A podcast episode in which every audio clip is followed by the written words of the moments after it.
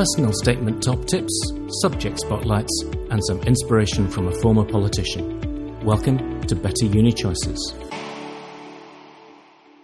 Hi everyone. In this, the very first podcast from Better Uni Choices, we cover the first 10 of our top 20 personal statement tips. We signpost a fantastic resource for finding out about what it's like to study different subjects at university, and we provide a little bit of inspiration from Wendy Alexander, a former Scottish Labour leader. So let's get straight to it. Our top 20 personal statement tips, counting down from number 20 to number 11. This is for all of you currently facing the challenge of writing your UCAS personal statement. Number 20. Start early. There aren't many people who can just sit down and write 650 words of great prose without preparation. Not me, and probably not you. And, moreover, you are going to want to reflect on what you've written between drafts and give yourself time to develop and improve your ideas. So start early, recognizing that this is a process and not a one off writing exercise. Number 19, know the basics. For your personal statement, you have a limit of up to 4,000 characters, including punctuation and spaces. That's around 650 words, give or take and when you upload it onto the application, there's a 47 line limit, which you won't be able to check until you copy and paste it in. So, my advice is to set up a new document on Microsoft Word or Google Docs using Times New Roman, 12 point, double spaced lines, and standard margins. When you reach two pages, you are almost at the limit. Number 18. Ask yourself these eight questions before you start. 1. Why do you want to do the course? 2. What do you know about the course or the profession? 3. What skills does the course or profession require? 4. What have you most enjoyed studying at school? 5. What supercurricular activities have you done? 6. What have your extracurricular activities and achievements been? 7. What work experience have you done? And 8. What are your hobbies? Write down your answers. No need for full sentences, just notes and bullet points. The answers to these questions will give you everything you need to write your statement. And the reality is that if you can't answer these statements fairly easily, you should probably do a little bit more research on your courses and reflect a little bit more on your motivation. Otherwise, maybe you are not quite ready to apply yet. Number 17. Applying for an academic course? If so, your personal statement should be focused mainly on your academic class studies and on further academic supercurricular activities that you've done. You know, further reading, university masterclasses, etc. In your statement, you really want to emphasize your motivation for and understanding of the subject that you are applying for. Number 16, applying for a vocational or professional course.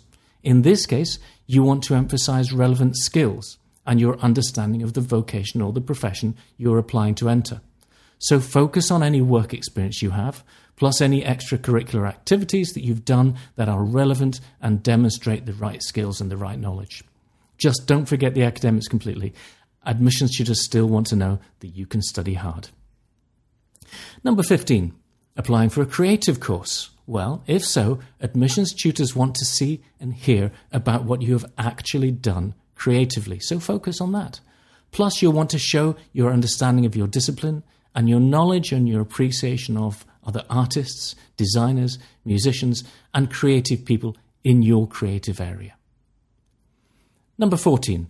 Start your statement with a trigger.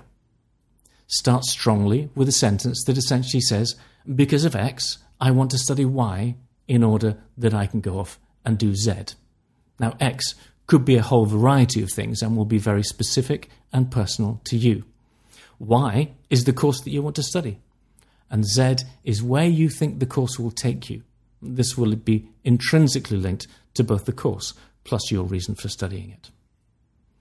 Number 13, finish with a killer conclusion. This will be a sentence or two that really sums up your application. It could be something that links right back to your initial trigger. Or it could be a sentence that highlights two or three of the strongest skills that you've covered, which will help you succeed. Or it could be something forward looking that discusses how you can see the course benefiting you in the future. Whichever you choose, keep it short, keep it punchy, and keep it to the point. Number 12. Writing clear, simple English. There is no need to use complicated language to make yourself sound clever.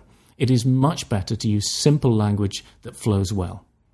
And what if you're not sure if your language is simple and clear? My suggestion is to read each paragraph out loud. You'll soon know if it flows well. Number 11, ask yourself the question, so what? For every sentence you write, every statement you make, and every example you give, ask yourself, so what?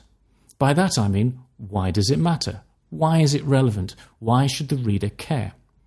If you realize that it isn't immediately obvious why the statement matters, then explain more about why it's important and tell your reader why it's relevant to your application. Moving on to this week's Did You Know? Looking for insight into what it's like to study your subject at university? Head over to SpringPod, where there are loads of subject spotlights. Learn about your subject through short videos produced in partnership with universities. They are slick, they are interesting, and they are accessible, and they have a little more depth than you might expect. Simply head to springpod.com, you won't regret it. And finally, this week's quote of the week comes from Wendy Alexander former Scottish Labour leader and now Vice Principal at the University of Dundee. None of us buy an education, she says. We earn an education. What she's saying is that even if we do pay tuition fees for our university degree, it's not the fee we pay that defines what we get out of our education. It's the effort we put in. In the next episode, we look at virtual open days versus physical open days, and we ask the question which is better for you? And in episode 3, we'll continue to count down our top 20 personal statement tips. Thanks for listening. See you next time.